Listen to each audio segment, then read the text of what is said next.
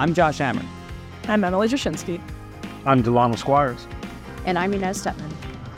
And this is NatCon Squad, where common good and common sense meet. NatCon Squad is produced by the Edmund Burke Foundation, the home for national conservatism. Subscribe now on Apple Podcasts, Spotify, Stitcher, YouTube, or wherever you get your podcasts. So, welcome back, everyone. We're delighted to have Delano back filling in for Ben. And as usual, we have a very well rounded show for you. So, Delano will kick us off by talking about this terrible shooting in Jacksonville, Florida from this past weekend. As usual, as things tend to happen in the year 2023, this this shooting has been magnified and turned into kind of a national story. So we're all eager for Delano's take and all of our takes on that. And then we're going to go over to Inez to talk about Donald Trump's mugshot seen around the world in Fulton County, Georgia last Thursday. What are the ramifications for that, legally, politically, all of that? Then Emily will talk about just the Republican debate in general. We didn't cover that in the last show. It was after our last show. So, what happened in the first Republican presidential debate? And then we're going to totally switch gears for our final topic. I want to kind of step out zoom out a little bit and talk about the three year anniversary of the first Abraham Accord agreement and what's going on in the Middle East right now with the Biden administration, especially pertaining to Saudi Arabia. But let's start off with you, Delano, with the Jacksonville shooting. Sure. And as many people know, um, there was a, a, shooting in Jacksonville over the weekend. Um, I, I, don't want to, you know, say the shooter's name and give him any sort of recognition that oftentimes these guys look for. But long story short, uh, the the gunman who, was white shot uh, three people, shot and killed three people. Uh, Angela Michelle Carr, uh, Anolt Joseph Laguerre Jr., and Jerrald Gallion. Um, all three victims were black. Um, the shooter uh, had a manifesto that was published online quickly, uh, a racist manifesto where he used racial slurs and talked about his hatred of, black people. Um, and he carried out the shooting at a, at a Dollar General store um, in Jacksonville. Uh, so he he took his life, which I see as the coward's way out. I, I would have rather the people of Florida been able to mete out justice, uh, the type of justice that he deserved. Um, but he took his life, and uh, quickly this tragedy, as is often the case, um, quickly sort of morphed from being about the the victims and and the actions of of the gunmen um, to being something about the state of our, our country and particularly our politics. And and what I saw most sort of frequently was uh, the actions of this of this gunman uh, being attributed to Governor DeSantis um, and and what people call his anti-black rhetoric not very, I don't think I saw a single example of what that rhetoric is. But my guess is that the Stop Woke Act and, and some of the other things that the governor has done, uh, particularly around, you know, keeping critical race theory out of schools, and, and some may even say some of, you know, parental rights in a, in a sort of more broader uh, sense, are what contributed to the environment in which this killer uh, took the lives of three innocent people. So um, th- this happened last year. Similar thing happened last year with uh, the Buffalo shooting. How again this was used to to paint the picture of uh, Black Americans living under a constant state of fear uh, from white supremacists and white white supremacist violence and white domestic terrorism. Uh, and this is what has dominated the headlines for the past couple of days, including uh, a clip of the governor at a r- rally uh, or memorial service in Florida, in which he was booed by many of the, the people in attendance. Um, so that's, you know, that's sort of the, the crux of, the, of this particular story. The the shooter actually went to a, a small HBCU where he was, I, I think, identified by a student as someone who looked out of place. Security basically chased him off of campus, and I think they alerted, according to CNN, they alerted the sheriff um, that that something was not right. So th- this individual apparently lived with his parents was actually the the subject of a 2017 Baker Act, I guess inquiry. I don't know if you can put it that way. And, and the Baker Act is, uh, I guess, a Florida law that allows someone to be involuntarily committed. Josh, if I, if I get the yep. sort of the legal technicalities of that, please correct me. Um, but the sheriff said that he purchased his guns legally. So there may be some other things that come out as it relates to his ability to acquire firearms. But all that being said, um, this is a tragedy. Um, and and let, let, me, I just want to say something really quick because I want to be crystal clear. This is a tragedy because I believe each of us is made in the image of God. And regardless of the color composition of shooter or victim, when one person takes the life of another person, an innocent person, they murder them, that is always a tragedy. But as as I said, is often the case. These things are used for political purposes, which, as someone who writes and talks a fair amount about um, crime, particularly in, in in an urban context, and I see how many of the people who were loudest today and yesterday and the day before are, typically silent when when you know black folks are getting killed in Baltimore or DC or St. Louis I find the politicization of these types of instances loathsome. And I find the people who do it to be uh, worthy of all contempt and criticism, particularly when they try to, to pin this uh, on, you know, a, a, politician without any examples of, of racist rhetoric. So I'll stop there because I could say more, but I'm the first segment and I want to, you know, keep my powder. So I'll stop there. Toss just quickly I'm I'm not in Florida. I'll just I'll just quickly say I think you're making a really important point, Delano, which is that they have not actually been able to identify uh, Ron DeSantis's rhetoric, despite the fact that this is actually being circulated by Associated Press reporters. And as a colleague of mine pointed out, the Associated Press is set to host a Republican debate this cycle. So, despite mm-hmm. the fact that you have AP reporters directly linking Ron DeSantis to what happened, uh, they cannot identify any so-called rhetoric that makes sense to say this is a, a cause. This could in some way be a plausible cause of the tragedy. And in a former era it would be shameful to point fingers uh, prematurely like that in the case of a tragedy. Uh, it would look exploitive but in again this time this is something being circulated by the associated press because our concept and definition of racism has become so broad that it's a political football. That is a consequence of the left's decision directly uh, to use it and wield it in that way. And it's really like, I, I just never want to take for granted how disgusting it is to smear people uh, and to, to uh, point fingers at them in cases like this. I just think we should never, none of us here, obviously, but I just think we should never lose sight of how truly despicable it is to implicate people in racism and in destructive, violent tragedies uh, without having clear causation reason to do so. So it was it was Steve Peoples of the Associated Press, right? I mean, we should we should name some names here. I agree. We should not name the the cowardly racist shooter's name, but we can name the AP reporter who was out with this story, with, with, with which is just disgusting. I mean, there's no better word for it, I think than disgusting. And Steve Peoples and his co-author and fellow researchers, anyone who had this idea to directly blame the governor of Florida for this shooting, um, I, I you know, I, I there's a lot that I probably should not say, and I, I guess I will hold to myself. But you deserve all the contempt you deserve. You, you terrible, horrible people, and you are the reason why trust in the media in this country is about as low as it could ever get. Um, look, there's a there's a lot to say here. I mean, first of all, I mean the fact that that this story has received kind of national attention. I I, I obviously let me, let me get the easy part out of the way first. I, I obviously strongly strongly uh, agree with Delano that every human life is worth cherishing. Delano and I actually both spoke at a recent pro life conference together. I mean, he and I could not be more on the same page on that. And for that reason, the fact that each and every human life is worth respecting, I think only magnifies how insane it is that the media chooses to focus on certain stories and ignores others for reasons of politicization, eh, period.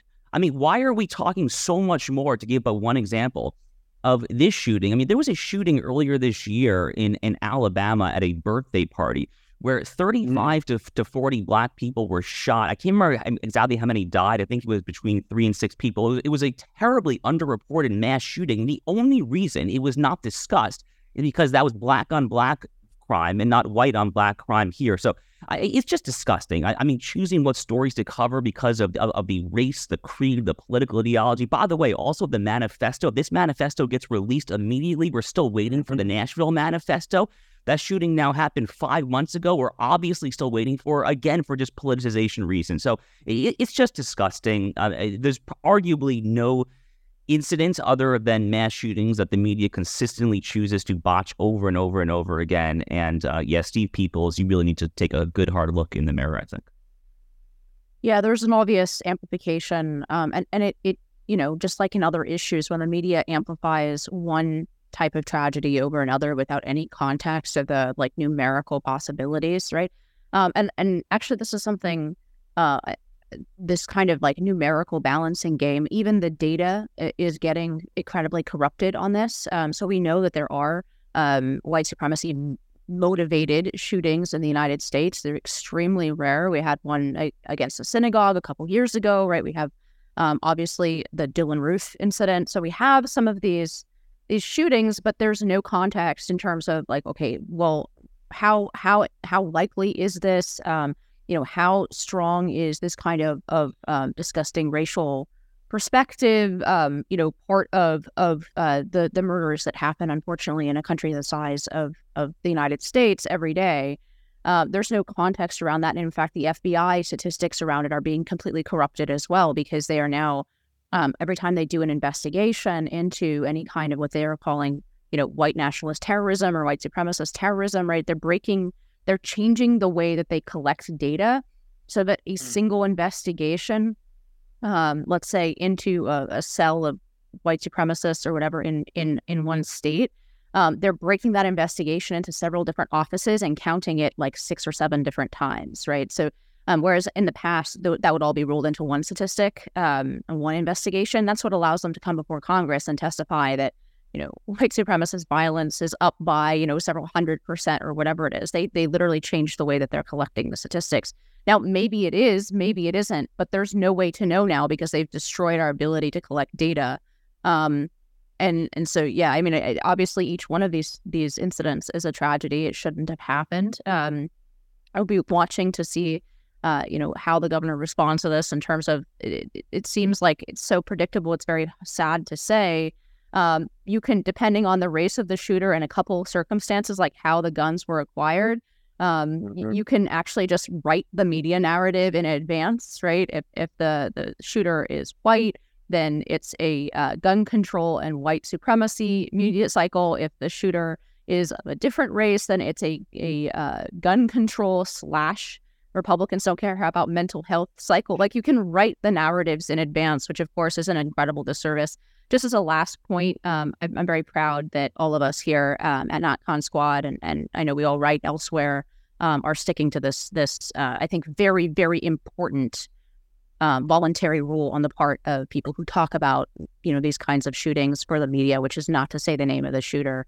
not to give undue uh, no notoriety because it it really is. I mean, if you look at um, the statistics, there basically media coverage does um, engender copycats. It, it is a part of the notoriety that's sought when people do these heinous acts. Um, so just not feeding into it, I think um, I'm just proud to to be at places where everyone understands that and um, does do does our small part right um, in not amplifying this this the name of this as DeSantis called him scumbag. All right. Well, um, Inez, let's toss it right back to you to talk about the Trump arrest and mugshot in Georgia. Yeah, so um, this is you know the mugshot heard around the world. Uh, nobody is better at branding uh, and and memeing than Donald Trump. Um, this is a, a fantastic mugshot. I myself bought the uh, New York Post um, edition with with the mugshot on the front uh, for posterity to save. Um, uh, obviously, this this attempt, the fact that he was arrested and and um, printed and, and, and get this mugshot was taken at all was obviously an attempt to humiliate him. Um, as he said in another very funny post, um, he's back on point in terms of that. Uh, another very funny post uh, on his his what is it Truth Social saying, um, "Yeah, I'm really I'm I'm really a flight risk. You know, I'm I'm. It's not like anyone, everyone in, in the country recognizes me. It's not like I, I fly on a plane with the word Trump painted on the side. Um, I'm definitely you know a flight risk. So the point of this was to humiliate Trump um, and to sort of drag him through the both physical and digital public square.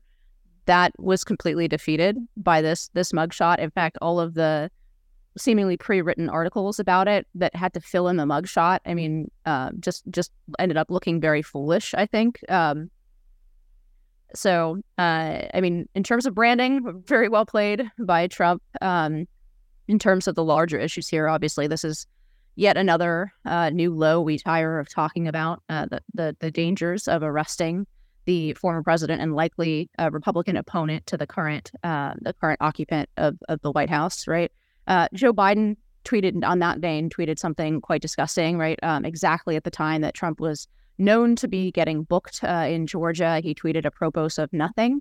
It's na- it's a nice time to give to my campaign. Um, which is just the kind of blithe and and you know he's obviously he's he's insisting there's nothing political um, this is not a political decision uh, he had nothing to do with this decision and then he's tweeting about you know fundraising um, for his campaign while his opponent his potential opponent um, if polls are correct is being booked in in a state jail now um, this case could be more of a problem for Donald Trump simply because it's a state case. It means that he can't right. um, he can't pardon himself on this one. Uh, in fact, the governor can't pardon him either. There is a a particular pardoning mechanism um, in the state of Georgia. It involves, uh, I believe, a board of, of several people already appointed.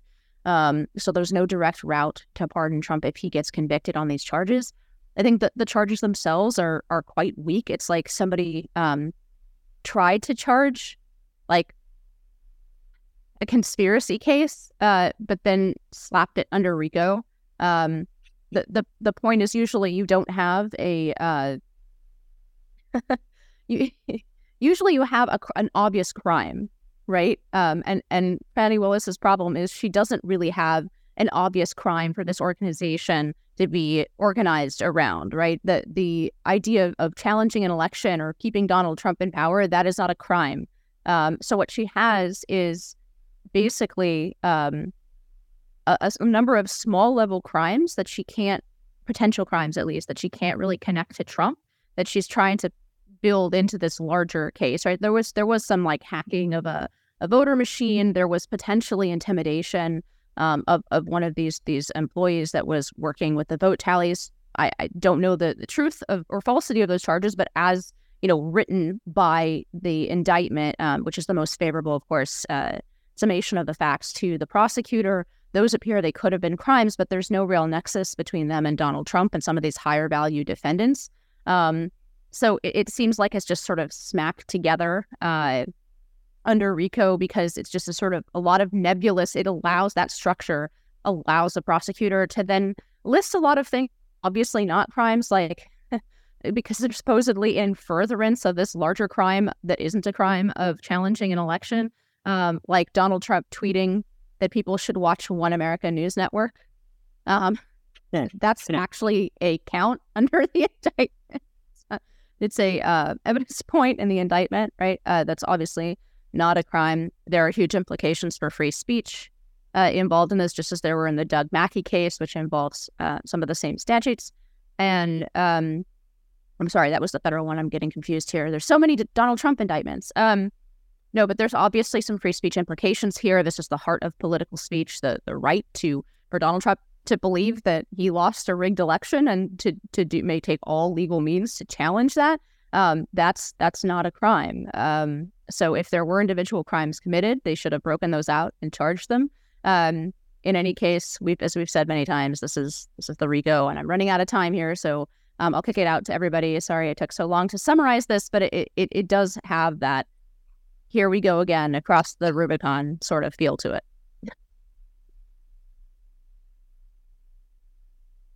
Well, I, I could jump in real quick. One of the things I saw in Atlantic piece, uh, I can't remember the title, but I'm paraphrasing the the sentiment. It was basically, you know, the mugshot was meant to humiliate Trump, and now he's turned it against us, and that's not fair.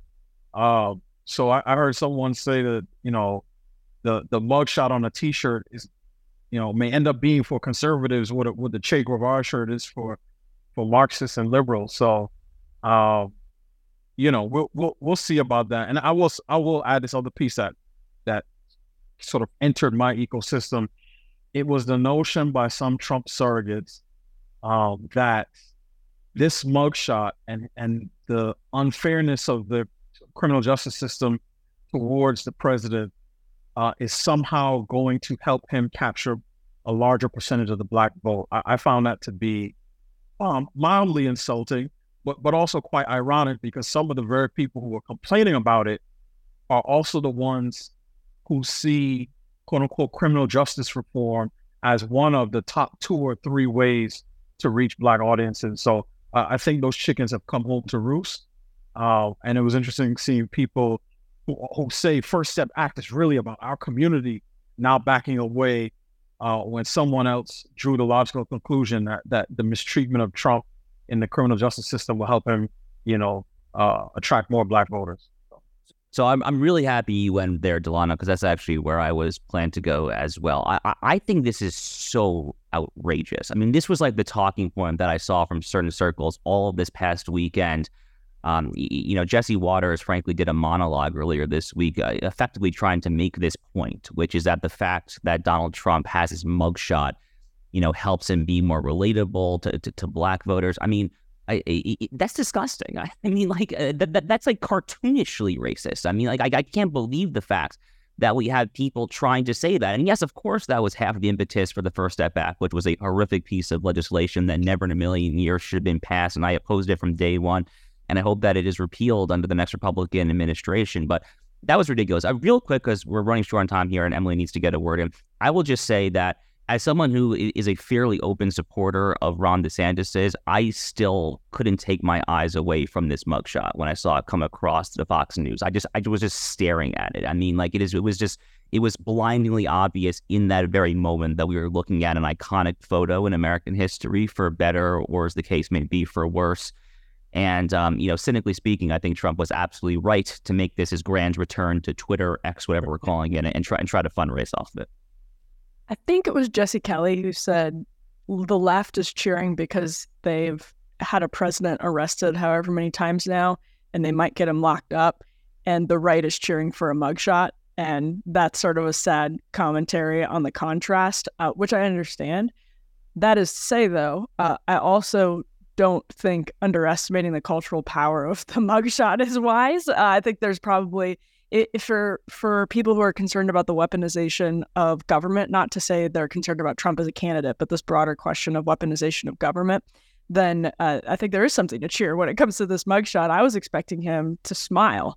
Uh, there are many mm. celebrities have have done the smile successfully in their mugshot over the years, and once again, I think Trump knew best when it came to the aesthetics here because that grimace um, I think was a much better choice than the smile because it in some ways conveys the the seriousness of the moment.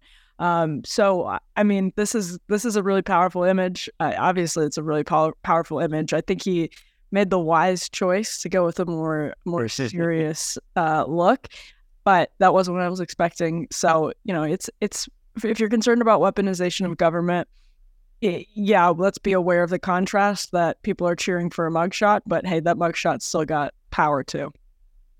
All right. So for our second straight self transition, Emily, do you want to talk about the Republican presidential debate?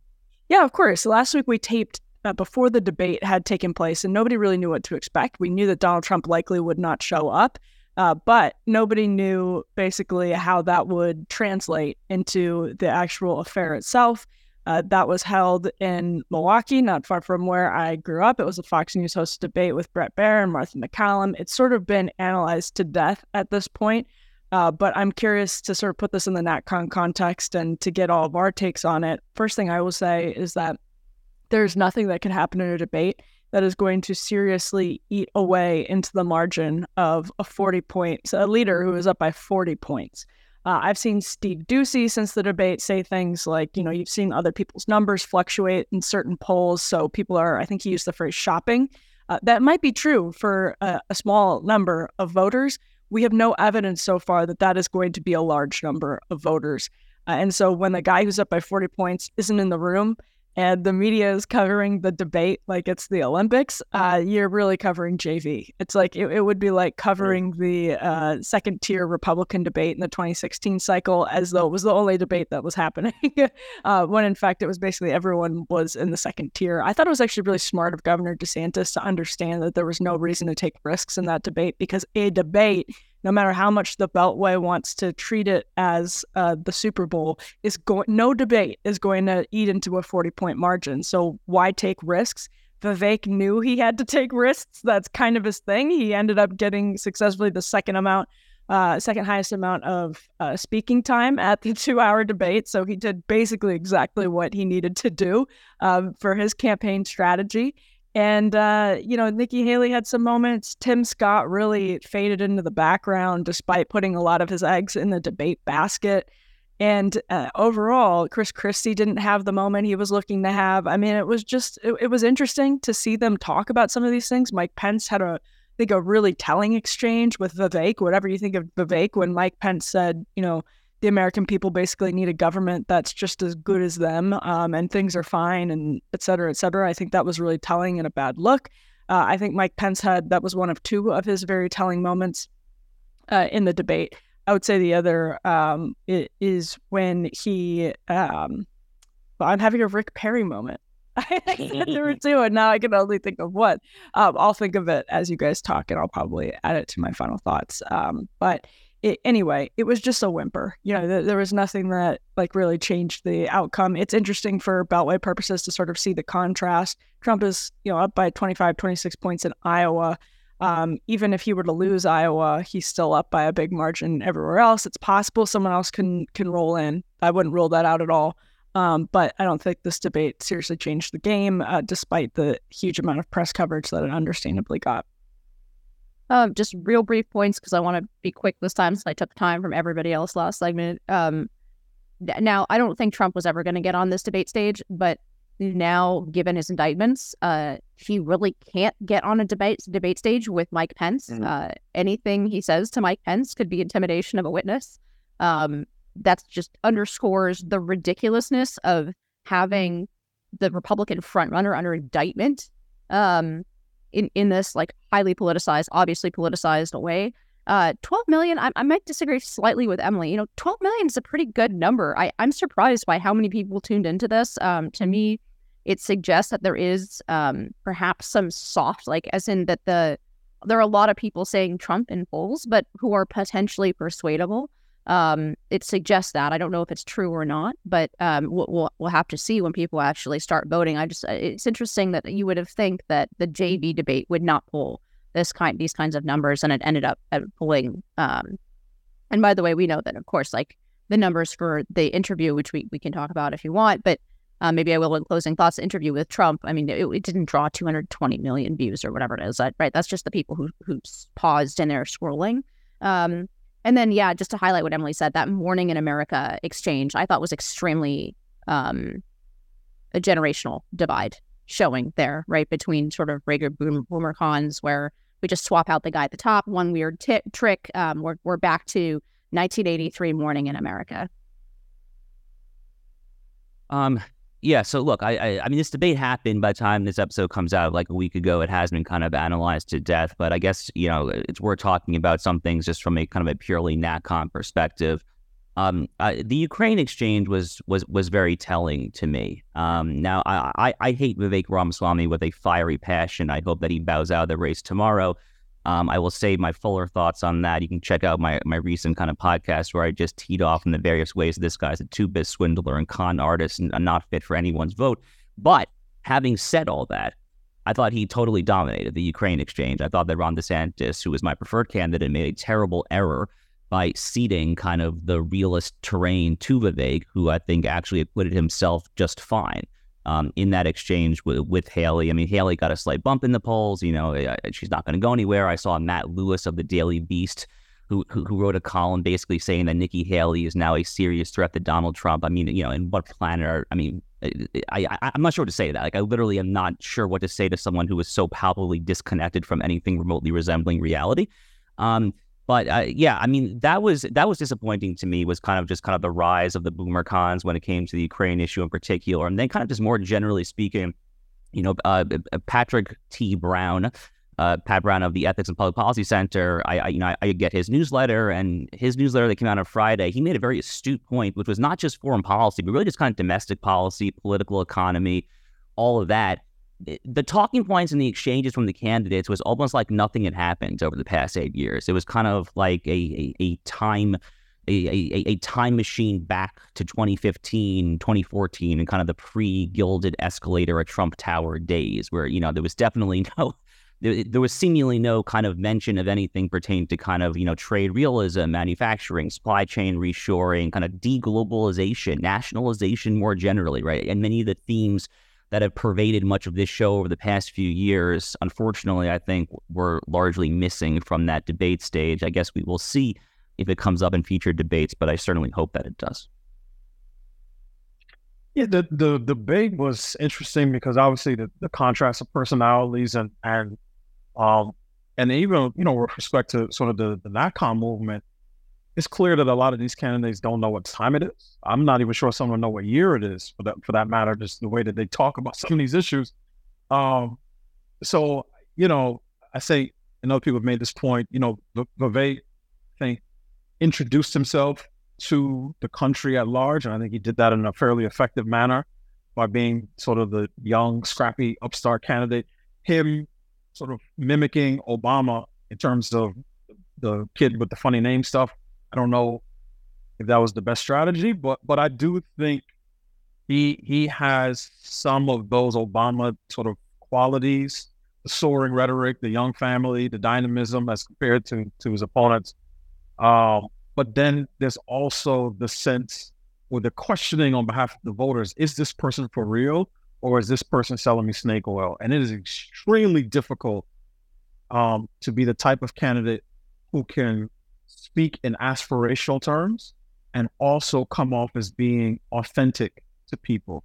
Um, it is a very, very difficult needle to thread. Uh, but in, in, terms of a few issues, one thing I was I was just just give my own policy portfolio to hear Vivek talk about the importance of the nuclear family uh, vis-a-vis education and sort of more generally in terms of social policy was good. I thought the the abortion segment of the debate was probably the weakest for many of the candidates. When Nikki Haley said she was pro-life because she's had difficult pregnancies and her husband was adopted, I didn't necessarily think that was the best way to go. Um, but but it, it's clear that you know after Trump, even outside of the former president, there aren't that many viable candidates, at least from my perspective, in terms of my sense of what con- the conservative base of voters are looking for right now. And then the last thing I'll say is this the fact that Fox, the moderators, asked a more specific question about UFOs than sort of the rise of the trans cult and gender ideology is extremely telling. Um, again, talk about people who can't can't read the room or the moment. Uh, so, so those are just some of the few things that I took away from the debate. And just lastly, I remembered what I was thinking of uh, Rick Perry style, and it was that Mike Pence said Vivek didn't have the experience, blah blah blah, uh, to be in charge. And again, I just I, am not saying that that argument is wrong. I'm just saying if you sort of sanctimoniously present that to voters and not realize that they're going to be sort of appalled by it and maybe even offended by it after they elected a reality TV star host of Celebrity Apprentice and stand by him, uh, then again, that you're just missing the moment. And I thought that was another really telling moment. So with that, uh, I guess it's back to you, Josh. Yeah, and really just to very briefly tie bow on this, I'm happy you mentioned the UFO question, Delano, which I had mercifully totally forgotten about. But um, yeah, that was not a well moderated debate. Um, and um, I, I, like Bret Baier, Martha MacCallum. I think they're both solid professionals. But I, I man, I, I hope that the next few debates hit on some more of the issues that really do matter to voters. Anyway, um, let's make a fairly hard transition here. So I want to zoom out for this final segment and, and kind of go a foreign policy route. So a real kind of plot twist compared to our three prior segments here. So earlier this month, I think it was August 13th, was the three year anniversary, not of the actual formal White House lawn ceremonial signing and all of that, but of the actual verbal, informal agreement between Israel and the United Arab Emirates, the UAE, which was the first of what will become the numerous Abraham Accord peace agreements Bahrain joined soon thereafter. Morocco then joined soon thereafter. Sudan kind of, sort of joined. The Sudanese government is a bit of a mess. I think that's still a bit of a work in progress. Anyway, so early this early this month was the three year anniversary of that. I, I had Aryeh Lightstone on my own Newsweek podcast to talk about it. So Aryeh Lightstone was uh, working in the U.S. Embassy in Israel. He was like the number two under the ambassador David Friedman there. He was deeply instrumental in the accords, and he had a whole book come out last year about it. And you know, that's the main kind of thrust of our conversation, which is kind of the real conversation in, in foreign policy, or at least in Middle East foreign policy circles these days, is Saudi Arabia. And the Biden administration has been working a lot in recent months to try to get the Saudis to join the Abraham Accords. The Saudis are the most important Sunni Muslim country, the most important Arab country for fairly obvious reasons. They are they are the custodians of, of all of Islam's holiest sites, uh, Mecca, Medina. Um, they are a very wealthy country. Um, they, I, I, mean, the term Arab obviously comes from the Arabian Peninsula. They are, it, it really is the Saudis, and the thinking is that if you get the Saudis to to follow the Emiratis, the Bahrainis, the Moroccans, if you get the Saudis on board with formal peace with with Israel, then all these other Arab countries will necessarily fall in line. Now, uh, it's kind of tragic to kind of think of having this conversation from one perspective because I, I heard from I, won't name names, but I heard from my friend who was fairly active on the Abraham Accords himself. It was not Ari Lightstone, it was someone else. But I heard from a different friend a couple of years ago who was really right there making this stuff happen. That if Trump had been reelected, he it was not even a question that the Saudis were going to join in the first six months of Trump's second term.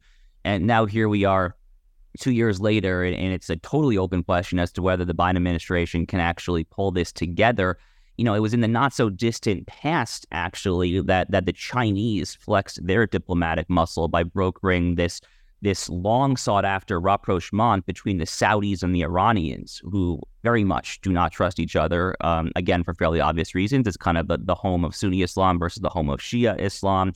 The Saudis are terrified of the Iranian nuclear program and all of that. And in many ways, the Iranian nuclear program is kind of the backdrop for the Abraham Accords in the first place. I mean, it's kind of ironic in a sense, but perhaps without that, you don't actually have this peace. So Antony Blinken, you know, Rob Malley, who currently has his security clearance pulled and is undergoing investigation, um, you know, what an what an absolute piece of you know what that guy is. So they've been all kind of making the rounds to to Jeddah and Riyadh, trying to kind of broker the Saudis into this deal. On on the other hand, um, you know, it was actually just this past week you saw announced that the Saudis were among the countries here. So uh, to join the group of countries known as BRICS, B R I C S.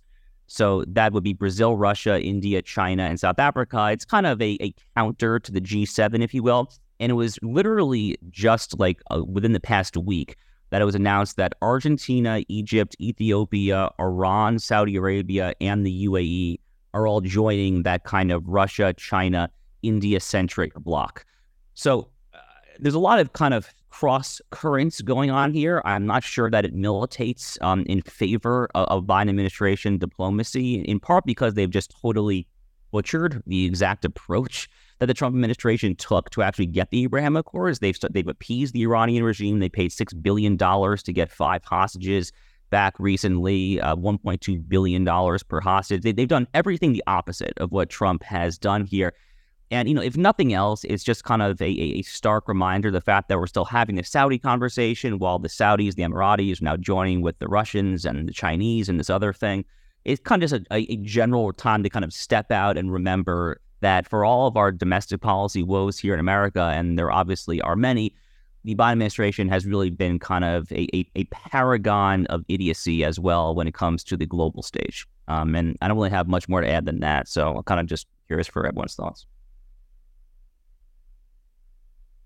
So I, am you know, this is not necessarily my portfolio, but but the the the, the one question that that I have that I'm really curious about is whether um, a non-Trump sort of Republican administration could make some of the same uh, progress and inroads as it relates to sort of Middle East foreign policy that Trump can. Because I, as as sort of a new, before being president, someone of a New York right-leaning liberal, um, I didn't see Trump as particularly ideological as it relates to some of these issues, and I think his sort of deal making instincts were such that he he'd go talk to you know Kim Jong Un or you know head of North Korea.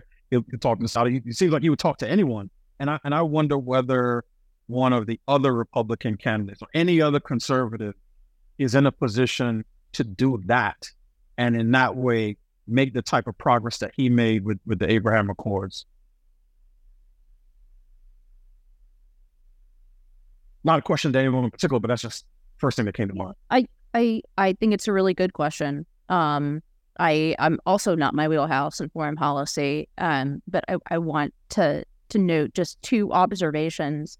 Um, one, we were told, and by we I mean the general public, because again, this is not my my forte.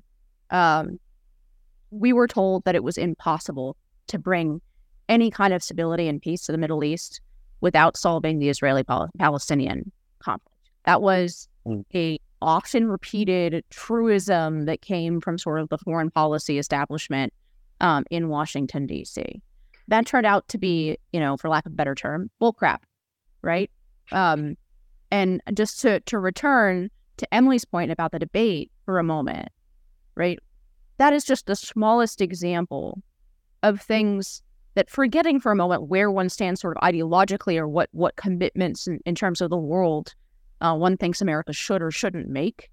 There are just some some truisms and things that were spoken by by both sides, Republicans and Democrats, for three decades that were obviously disproved. Um, and this is true on the domestic sphere as well. And I think that all plays into the, the dynamic that Emily was pointing to, where you know what, if you're Mike Pence and if you're um, you know, Nikki Haley did the same finger wagging thing to Vivek about, um, you know, oh, like you have no foreign policy experience and it shows. If you think you can stand on foreign policy experience or really experience in the American government, uh, stand before the American people and stand on that experience of the last 30 years of um, establishment or the, or the Republican or the Democratic Party, I think you're going to be very sadly disappointed with how little punch or even how much reverse blowback you get for trying to essentially point to your experience as a reason why people should listen to you going forward. I don't I don't think that that on that stage there was a lot of grappling with how much tr- trust the average American has completely lost uh, in in that kind of just pointing to and said, "Well, I have 30 years of experience in the State Department." Yeah, uh, how much trust the average American and then also our allies have lost, and that was uh, repeatedly something being blamed on Donald Trump. Um, and I'm not sure that, you know, by the end of the Biden administration, we're also on the anniversary right now of the, uh, the, the totally botched Afghanistan withdrawal. Uh, just another example of the Biden administration flubbing foreign policy to tragic and disastrous uh, consequences. And so, I mean, it, if by the end of the Biden administration, it, it actually may turn out that uh, of all the things, you know, Trump's unorthodox foreign policy, where he had warring factions, the kind of neocon John Bolton's going at it with uh, Michael Anton uh, and and others, and you have sort of Jared Kushner in the mix um, with a, a, similarly kind of outside the box lack of political experience perspective. Uh, that was that that may that may actually produce more compelling results than the the Biden doctrine, whatever on earth that actually is. Uh, so I, I, think these are all really really worthwhile questions um, that are are not panning out uh, to the best for Joe Biden so far. All right, let's transition to our final thoughts. Who wants to get us started? um, just talking about all the things that happened since our our uh, last episode. Um, one of those things, of course, was the interview with Trump. Besides the debate, and I did want to touch on that for reasons of, of actually media, the underlying um, sort of media war uh, between Tucker Carlson and and any kind of like independent media streaming on X, whatever. Uh, I can't believe I just said X. It, it must be part of the org now. Um, anyway, uh, and and this sort of prime time formalized debate with questions from a mainstream outlet uh, that are perhaps not actually very close to uh, what what voters um, would really like to hear, what will distinguish the the Republican candidates. Um, I am an unabashed partisan for independent media, um, in, and I really want to actually, in criticizing this interview, um, I want to set the bar, something that um, Delano is part of, and and um, all power to him for that. But uh, the the Blaze Media TV, um, well, Canada, which Trump also did not participate in. Um, I thought those questions from Tucker when he was interviewing each one of those candidates were on point. Um, they they really distinguished the candidates in a way that, that voters would really care about, and then the commentary afterwards from Delano and others um, was was very much you know knowing what time it is and, and distinguishing the candidates on things like corporate power, right? Um, foreign policy perspective. These are uh, these are actually, um, I think, the the future of the Republican Party. These are the questions that will determine the future of the Republican Party. Um, and so that on that backdrop, I would like to say that the interview with Trump, I thought was an absolute embarrassment. Um, and actually, it wasn't Trump for once that was causing the uh, unseriousness. It was Tucker Carlson. Um, and again, I say this as a fan. Uh, I really liked all the questions he asked the other candidates, but uh, the first question he asked is about Jeffrey Epstein and whether Bill Barr covered up Jeffrey Epstein's potential murder. Right? Um, I I don't know what happened with Jeffrey Epstein. Um, but even if one was convinced that this is, you know, that it was a murder and a cover up, the idea that you would have the Republican frontrunner in front of you for 40 some minutes, right? And that's the first question that you think is important to ask. It just confirms, you know, the, the idea that independent media is not asking sort of serious minded questions, right? That it is all about UFOs and, and Alex Jones. Um, I thought that was a real misstep. He followed that up by asking Trump whether he thinks he's going to be assassinated by the deep state. That was the second question, right? Um, anyway, I, I, I was very disappointed in that interview, and actually, you could see that even Trump was like, "Why are you asking me these questions?" Like he wanted to talk about you know, whatever the election of 2020 or or um, you know what he's running on for 2024. Like you could tell that he kind of wanted to soft pedal his answers to some of these these like sort of outside questions, right? Um, and talk about things that he knew that voters would probably care about more.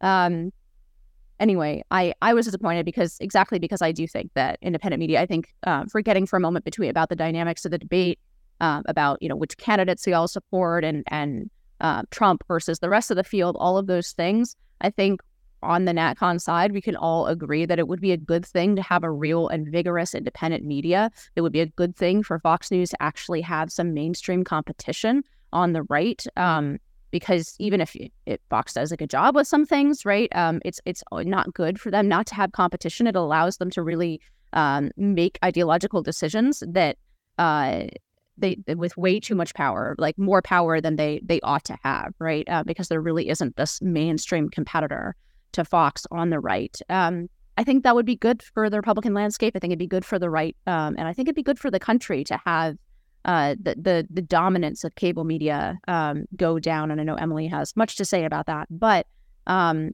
anyway, I was disappointed in this interview for that for that reason, um, and I was disappointed in Tucker that he he would take this opportunity, right? This huge spotlight to have the, as we've said, 40 point leader on the Republican side who's under indictment, right? And then to sort of throw it away on on internet ephemera uh, to me was um, a really, really terrible decision. So sorry, Tucker. I don't uh, I, I, really didn't. I, I really didn't. I didn't appreciate that. I thought it would could have been a huge moment for independent media, and that interview could have taken over everything else um, because of, of it being Trump and because the dynamic within the Republican Party and everything else, and it could have actually gotten everyone to tune in um, uh, to uh, to X to Twitter streaming right instead of cable, and I think he blew it. I think that's a really interesting contrarian argument um, because most people seem to be like very pleased with Tucker's interview, and maybe they were pleased with the interview just happening rather than the content of the interview. I, I did notice in Oliver Anthony's song, one of the reasons people say it's Q adjacent, and by people I mean uh, media creatures uh, have been that clever miners minors thing. Yes, denounce. Yeah, exactly. Denouncing it as as Q adjacent is that he alludes to Jeffrey Epstein, and so my my sort of gentle counterpoint to Inez would be that I I think the Epstein case is one that actually does matter to like the everyday person, but it doesn't get to their sort of material concerns, and and that is one thing I think and and I, I would have to go back and, and like rewatch or reread the Tucker interview to be specific on this. But I actually, what you're saying, Inez, really resonates because I think a, a big problem that uh, not just the new right has, but anybody who sort of participates in these uh, kind of abstract political conversations is that uh, just sort of trafficking these uh, abstractions in comfortable sort of media jobs uh, think tank jobs, no offense, Delano, um, puts you at a distance uh, in in ways that it's hard to control uh, from you know, the the material needs, the material concerns of the everyday person. And that's not to say the abstractions are not uh, you know relevant to those concerns, but it is to say it's just easy uh, to to get caught up in these debates about integralism and whatever else, and uh, you know UFOs and Jeffrey Epstein and not, you know, to use a bad pun, come back down to earth and talk about uh, grocery costs, interest rates, um, you know, kids' schools, et cetera, et cetera. And I definitely see that on the new right a little bit, not a little bit. I definitely see that on the new right. I'll just end the sentence there. Uh, and I think it's it's always worth a reminder to all of us that it's important to be sort of uh, in tune and front and center in our minds to have those material concerns of the average everyday American front and center in our minds um, and to not treat some of these abstract discussions like they are the big news of the day just because uh, they happen to be great fodder for us to fight uh, libertarians or whomever else. So, well, oh, go ahead, Don. Go ahead. No, I was going to say, no, no, offense taken, Emily. Uh, uh, before coming to to think tank world, I spent almost 15 years in local government in DC, so I I'm much more familiar with uh, you know public housing projects and going to community meetings and civic associations than I am with sort of the, the inner workings of, uh, of DC think tanks. But that being said, I wanted to come back to some I said, you know, during the opening segment, which is uh, the ways in which black voters in this country are discussed on both the left and the right, and and the ways in which tragedies like the Jacksonville shooting are used for specific purposes. And and last year with the Blaze, I penned a piece where I talked about the Selma syndrome, uh, which is obviously a reference to Selma, Alabama, and, and Bloody Sunday and Edmund Pettus Bridge. And, and really, what I sort of marked out in, in that piece is how, particularly progressives, um, use America's very real and, and you know bloody history on race as a tool of emotional manipulation and, and social control, particularly for Black voters. Um, and Selma syndrome sort of fuses that history with elements of the Stockholm syndrome, and and, and the way it it's actually uh, but, uh, sort of materializes is with many black voters. I'm not saying all or even most, but many seeing a fusion between their very real political interests and the survival of the Democratic Party, so that um, any threats to Democrats or Uncle Joe as, are seen as a, a real sort of threat to their uh, very being and existence. And and when the left weaponizes terms like systemic racism, racism, and particularly white supremacy, um, and they use those terms as catch-alls for anything that they don't like, um, that is one of the ways in which that Selma syndrome sort of replicated in our political culture. So when you hear people talk about voting laws in Georgia being Jim Crow 2.0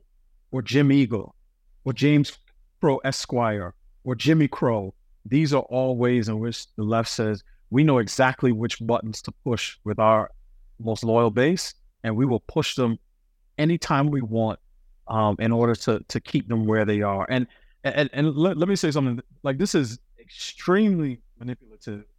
Just imagine if you were a person who who took in a child, a runaway. You found the kid at a at a Greyhound bus station and anytime you and you brought the child into your home, you fed, you clothed them, you say, "I'm going to love you for the rest of your life." But anytime that child misbehaved or or um, disappointed you, not even misbehaved, they disappointed you. You told the kid, "You know what? If you don't cut it out, I'm going to take you back to that bus station where I found you." You know exactly what you're doing when you when you push that button. Um, so I, I I find that type of behavior on the left to be despicable, quite quite honestly. Uh, and I think any discussion appealing uh, or appealing to black voters in a, in a broader sense from Republicans has to take account of, of that particular dynamic on the left. That being said, Republicans have a ton of work to do as it relates to messaging, uh, political rhetoric, and public policy if they want to garner the black vote. But that's one of the things that has to be reconciled and dealt with directly if if the GOP wants to see any growth on their side. So I saw that Sohrab Ahmari had a very nice column for the New Statesman, the, the British publication. The, the, the, piece came out maybe on Sunday or Monday, so just a couple of days ago or so. And it, it was basically, it was about kind of Trump's grand return to Twitter, X, whatever. Um, this is Trump's return to that platform in the Elon Musk era. And Sohrab has a take on Elon Musk that I think relatively few on our side share, but I happen to be one of them, which is I, I am not even remotely convinced, actually, that the current iteration of Twitter or X is actually better than what preceded it, despite the fact that what preceded it was terrible for a million different reasons. Um, now, it's true that there is more speech, but uh, I, I, frank, I, frankly think the algorithms are just as messed up as ever. I, I know that I and many others continue to be shadow banned worse than that. There's all these kind of super gimmicky kind of monetization stuff now. It's just a lot more complicated in many ways. Elon kind of always seems to be at the center of it all. It seems to be kind of like a self seeking attention kind of thing. Anyway, all, all that to say, the most important part of Sohrab's New Statesman piece was when he said something that I, I had been saying for basically a year and a half now, um, since Elon Musk first started flirting with the idea of buying Twitter, which is just this fear that kind of the right having this either symbolic or real, depending on your perception of Elon Musk, but the right having this savior figure to restore online speech will necessarily have the unfortunate side effect, I think, of damping down uh, the right's eagerness to pursue many of the big tech issues that we've discussed for many years now, because we kind of have our safe space, and it happens to be kind of the place where you know think tankers, journalists, people in the political class more generally happen to go to go and break and make their news. And you know, I wrote a column last December saying the exact same thing. Actually, I said, "quote." Celebrate Elon Musk, but don't lose sight of big tech structural problems. I wrote that column last December now, and I and I'm really worried about this, frankly, because I don't think that any of those structural problems have, have actually gone away.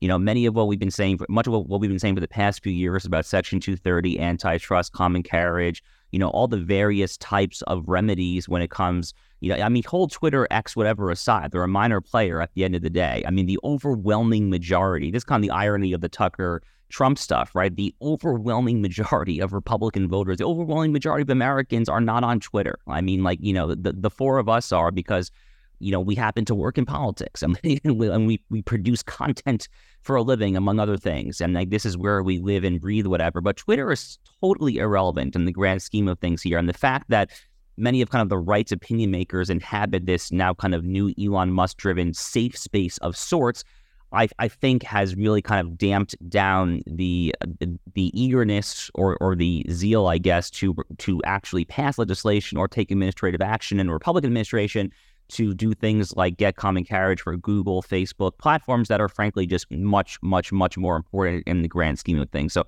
I thought that was a very astute point by Sohrab. I've been saying the same thing for a while, and I was I, was happy to see it. So I guess my message to those who have made it to the end of, the, of this podcast is to not lose sight of the finish line when it comes to the right's uh, stance vis-a-vis big tech in particular. But for now, we have reached the end of our show. So on behalf of of Inez Delano, and Emily. I'm Josh Hammer. Thanks so much for tuning in, and we will see you at the next NatCon Squad.